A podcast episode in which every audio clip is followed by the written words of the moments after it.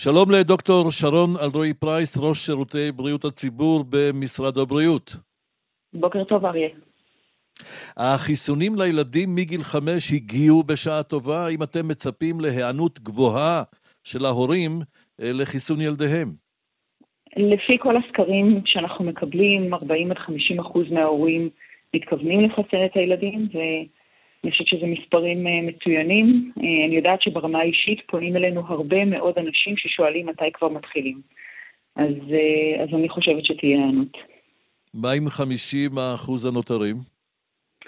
וקודם כל, גם בגילאי 12 עד 15, אה, אלו פחות או יותר היו המספרים, ובסופו של דבר יש לנו אה, היקף חיסוני מאוד גבוה בגילאי 12 עד 15.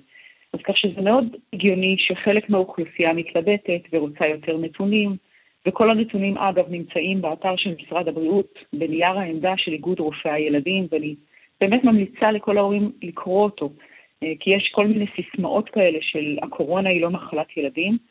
זה פשוט לא נכון. זה נכון שהקורונה פוגעת יותר במבוגרים, אבל היא יכולה לגרום מחלה קשה גם בילדים, גם בזמן המחלה עצמה וגם בתופעות הלוואי אחר כך. אז, אז כדאי לקרוא את זה כדי אה, לקבל החלטה מושכלת לגבי החיסון. אולי חלק מההיסוסים נובעים מכך שיש ידיעות על בעיות במחזור החודשי אצל נערות, חלק מן הנערות שכבר חוסנו, מה את יכולה לומר לנו בעניין הזה? אז אחד הקשיים לגבי, אה, לגבי הנושא הזה זה ששינויים במחזור החודשי זה, מש, זה תופעה שהיא מאוד שכיחה אה, והיא בדרך כלל קלה ביותר ולא מדווחת. ולכן אין לנו במשרד הבריאות את הנתונים של השנים שעברו. אני לא יודעת כמה שינויים במחזור החודשי היו ב-2017, 2018, 2019, 2020. לגבי תופעות אחרות אנחנו כן יודעים, ולכן אנחנו יכולים להשוות לגבי למשל התקפי לב, שבץ מוחי, כל מיני תופעות חמורות, אנחנו משווים כמה, מה קורה בזמן אה, מבצע החיסונים ומשווים לשנים הקודמות ויכולים להגיד אין עלייה. אה, אבל לגבי השינויים במחזור החודשי אין למה להשוות, זו תופעה מאוד מאוד שכיחה.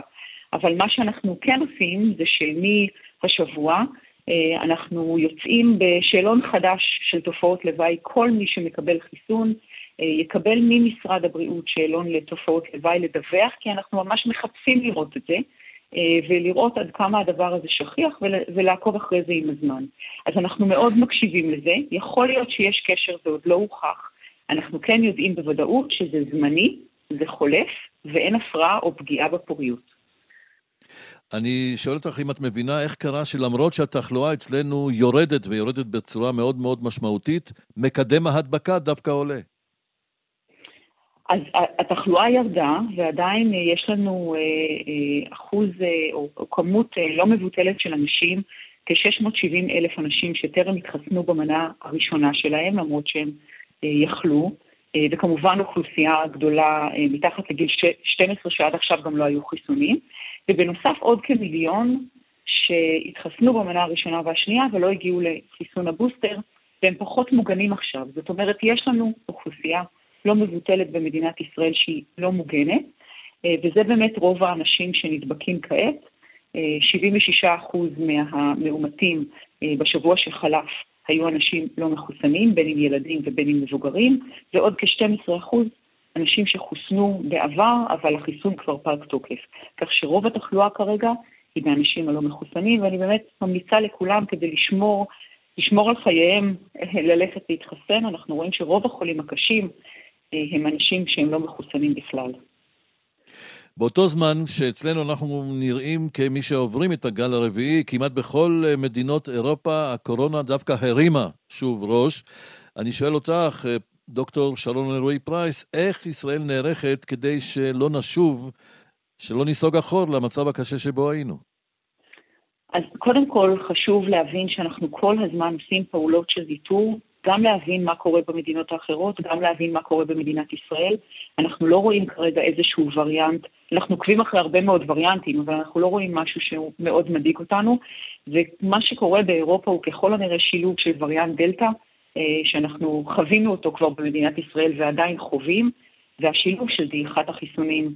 אה, וכשאנחנו התחלנו את אה, מבצע הבוסטר לפני כשלושה חודשים, אמרנו, אנחנו פשוט הראשונים בעולם, כי חיסנו מאוד מוקדם, ומהר וביעילות, וגם המדינות האחרות יחוו את זה ברגע שהחיסונים יתחילו לדעוך, ואני מאמינה שזה מה שקורה. אבל בכל זאת, אנחנו עוקבים אחרי כל המדינות, בודקים אם יש איזשהו אלמנט של וריאנט, לא מרופפים את ההגנות בכניסה לישראל, אה, ואנחנו באמת אה, שומרים טוב. ודואגים לבדוק כל הזמן את מועילות החיסון, גם עכשיו של הבוסטר, אנחנו לא רואים ירידה במועילות החיסון. ומתי יגיעו אותם עשרת אלפים המנות הראשונות של התרופה לקורונה, אותה תרופה שפיתחה חברת פייזר? זו שאלה מצוינת, אני לא יודעת לענות עליה.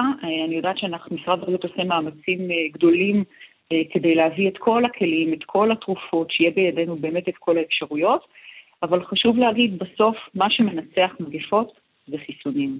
זה לא תרופות אה, שיכולות להפחית את הסיכון להפוך להיות חולה קשה, אלא באמת מניעה של התחלואה אה, מההתחלה.